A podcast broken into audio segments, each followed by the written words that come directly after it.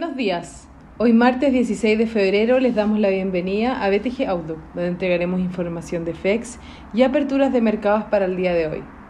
El tipo de cambio abre en 717,5, bajo el cierre de ayer con las bolsas globales mayormente al alza. Europa no muestra grandes cambios relevantes después de que el índice que agrupa a todo el mundo desarrollado y emergentes cumpliera ayer 11 días consecutivos de ganancias, logrando cada día nuevos máximos históricos.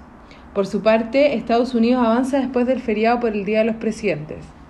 El petróleo alcanza nuevos máximos desde enero del 2020 ante la llegada de una ola de frío a Texas que ha afectado el suministro de energía con generadoras eléctricas, refinerías, oleoductos y puertos con disrupciones.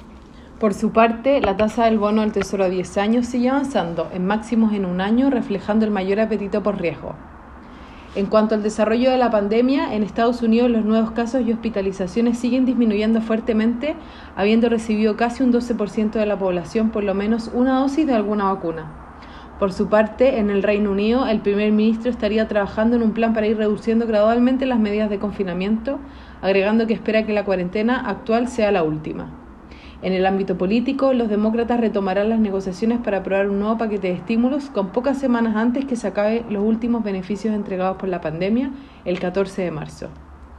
El Eurostock 50 se transa a plano y los futuros en Estados Unidos anticipan una apertura positiva después del feriado de ayer.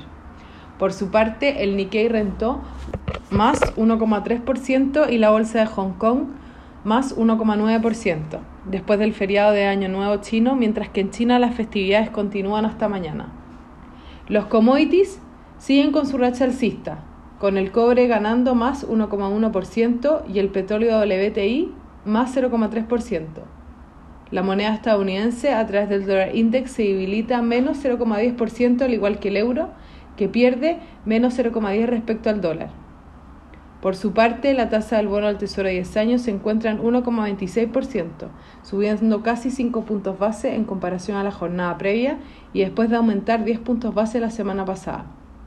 Respecto a datos, en Estados Unidos no se publican datos relevantes, mientras que en la zona euro el PIB del cuarto trimestre del 2020 se contrajo menos 0,6% respecto al trimestre previo, levemente sobre el menos 0,7% esperado, mientras que respecto al mismo periodo del año se contrajo menos 5,0%. El tipo de cambio opera en 717,5 hasta ahora, con el dólar a nivel global debilitándose, al igual que las monedas emergentes, mientras que el cobre continúa con su racha positiva. En cuanto a los técnicos, los principales soportes son 715 y luego 710. Por su parte, al alza, los soportes se encuentran en 720 y 725. Muchas gracias por habernos escuchado el día de hoy. Lo esperamos mañana en una próxima edición.